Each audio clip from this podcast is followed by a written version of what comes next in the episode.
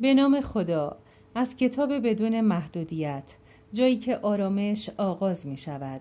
نویسنده جو ویتال و دکتر هیولن. ترجمه فرزانه رستمی. گوینده طیبه نجفی. قسمت یازدهم. آه خدای من به من قلبی آکنده از شکرگزاری عطا فرما. امیدوارم به آرامشی برسی که برایت غیر قابل درک باشد. در حالی که آموزش های آخر هفته عبارت دوستت دارم را هرچند موقتی در ذهنم حک کرده بود من باز هم بیشتر می‌خواستم. شفافسازی در رستاندن مطالب خیلی مهم است. چطور یک نفر می‌تواند مشکلش را حل کند؟ در حالی که دیگری نمی‌تواند. مشکل را باید کجا پیدا کرد و پردازش کرد؟ در ذهن اصلا ذهن چیست یا در بدن؟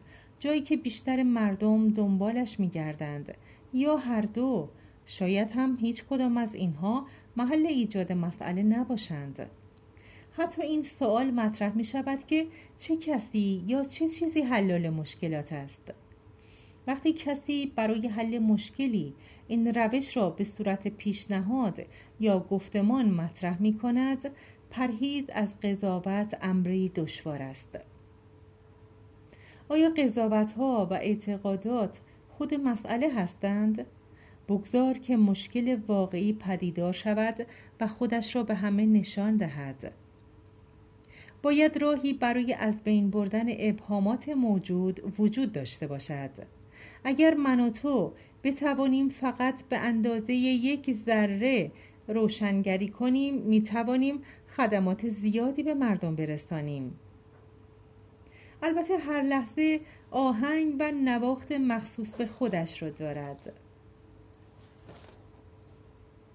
دکتر هیولن گفت کتابی که درباره زندگی خودت نوشتی نشان می دهد که دست به, به هر کاری زده ای که به آرامش برسی. کدام روش واقعا جواب داده است؟ دربارهش فکر کردم و گفتم که همگی ارزشمند بودند. اما شاید روند انتخابی از همه مفیدتر و قابل اطمینانتر بوده. توضیح دادم که این راهی است که اعتقاداتت را مورد تردید قرار دهی یا دریابی حقیقت چیست. بلافاصله از من پرسید چطور می شود کسی ثروتمند باشد اما باز هم احمق باشد؟ با این سوال جا خوردم. اعتراف کردم نظری ندارم. فکر نمی کنم برای ثروتمند شدن مجبور باشی شخصیتت را تغییر بدهی. فقط باید ذهنیتی داشته باشی که ثروت را بپذیرد.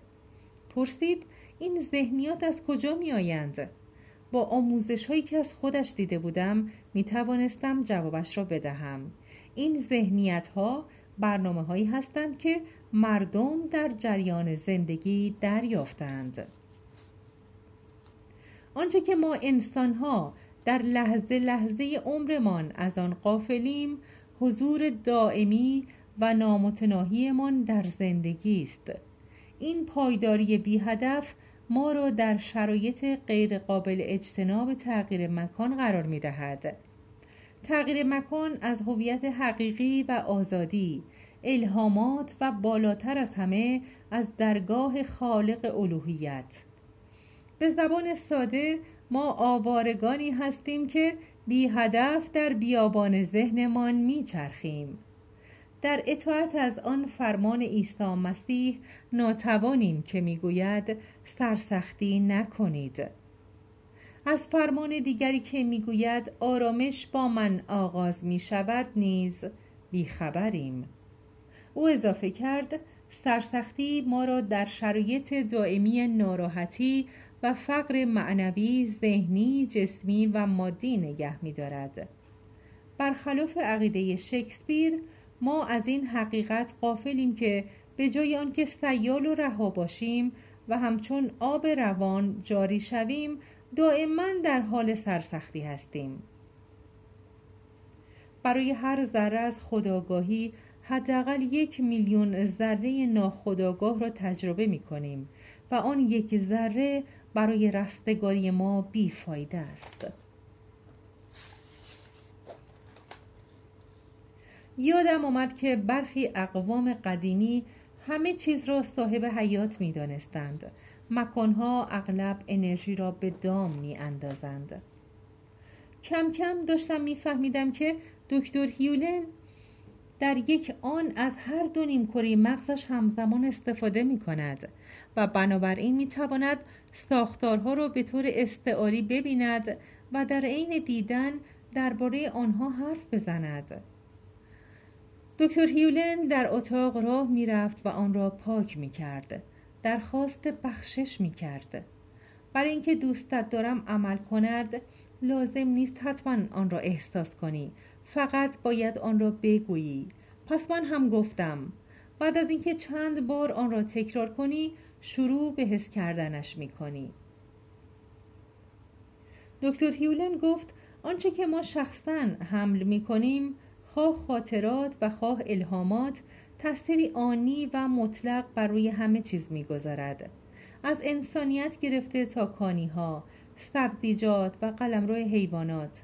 وقتی خاطره در ذهن ناخودآگاه توسط الوهیت به صفر تبدیل می شود در همه ذهنهای ناخودآگاه هم تبدیل به صفر می شود در همه آنها. آنچه که لحظه به لحظه در درون تو اتفاق می افتد در همان لحظه در وجود همه اتفاق می افتد چقدر دانستن این مطلب جالب است. اما جالبتر این است که تو می توانی از خالق الوهیت بخواهی که این خاطرات را در زمیر ناخداگاه تو تبدیل به صفر کند و روح تو و همه ارواح را با افکار، کلمات، کردار و اعمال آسمانی جایگزین کند. پایان قسمت یازدهم.